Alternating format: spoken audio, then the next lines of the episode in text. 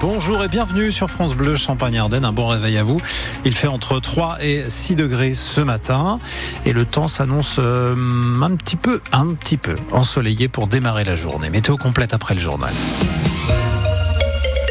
Margot Turgy, bonjour. Bonjour Nicolas, bonjour à tous. Le stade de Reims n'y arrive pas. Une nouvelle défaite hier pour les Rémois sur la pelouse de l'avant-dernier du championnat. Lorient défaite 2 à 0 pour le compte de la 21e journée de Ligue 1 de foot. Alexandre Dabran, alors que le stade de Reims avait les armes pour faire mieux.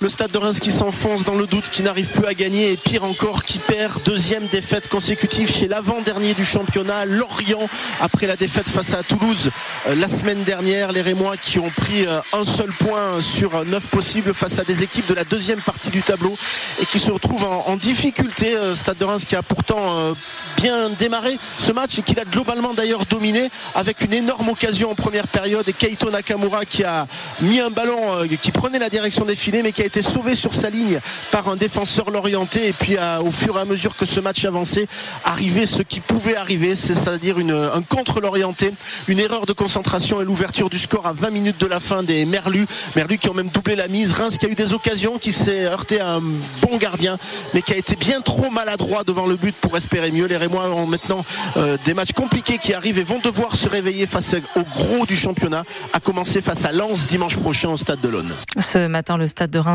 et 9e de Ligue 1. Prochain rendez-vous donc dimanche face à Lens 6e à Delaune. Le stade de Reims qui a quand même de quoi sourire. Son attaquant Oumar Diakité a soulevé hier la Coupe d'Afrique des Nations avec les éléphants de Côte d'Ivoire. Victoire à la maison de Buzyn face au Nigeria en finale. Hand, rugby, basket et même palais breton. Les Jeux de l'Urca, l'Université Reims-Champagne-Ardenne. Ça démarre ce soir à 18h et pour deux semaines à la Halle des Sports de Croix-Rouge. Un joli aperçu local des Jeux de Paris. On en parle avec notre invité ce matin, le co-organisateur de ces Jeux de l'Urca, Laurent Godonez.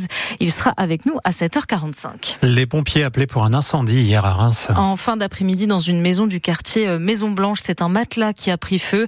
Les pompiers ont pris en charge un homme retrouvé en arrêt cardio-respiratoire à l'intérieur.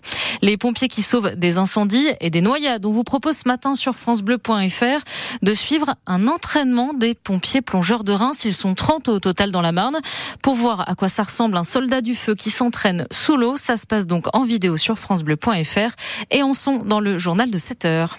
Elle a choisi la Champagne-Ardenne pour faire euh, ses premiers pas de ministre. Nicole Belloubet, euh, nouvelle ministre de l'Éducation nationale, attendue à Reims ce matin, trois jours après sa passation de pouvoir avec Amélie Oudéa-Castéra, rue de Grenelle.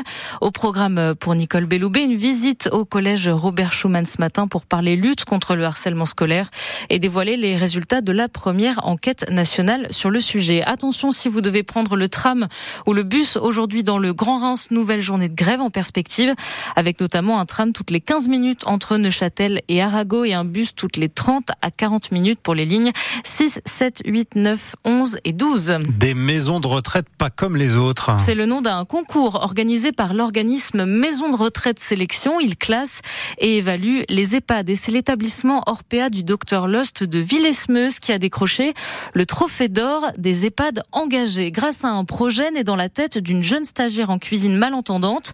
Baptisée On est fait pour l'idée Alexandre Blanc, c'est d'apprendre la langue des signes aux résidents et au personnel. Malentendante de naissance, Semilla a commencé à apprendre quelques mots-clés aux résidents pendant le service. J'ai commencé comme euh, ben, monsieur, lui, il aimait, comme il n'entend pas, alors j'ai fait signes de l'eau et il était tellement content. Elle passait un servir les personnes. Thérèse, une résidente. Nous donner le plat du jour et puis, bon, évidemment, on, devait lui dire merci. Euh, essayer de le faire en langage des signes, comme ça, progressivement. Puis Semia a carrément lancé un atelier d'apprentissage. On va euh, faire un petit poème d'Arthur Rimbaud. Le personnel y participe. Tous les mots que vous voyez encadrés, ce sont les mots qu'il faudra signer. Donc le poème par les soirs bleus d'été. Alors le soir, si vous arrivez, ou sinon on peut faire comme ça. Moi plutôt celle-ci.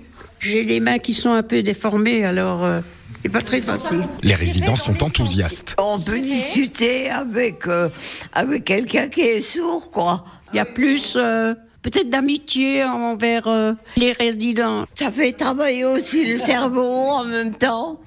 Parce qu'il faut retenir un petit peu. Semia a quitté la cuisine et se destine désormais à devenir animatrice en EHPAD pour continuer à enseigner la langue des signes. Ça fait briller le soleil.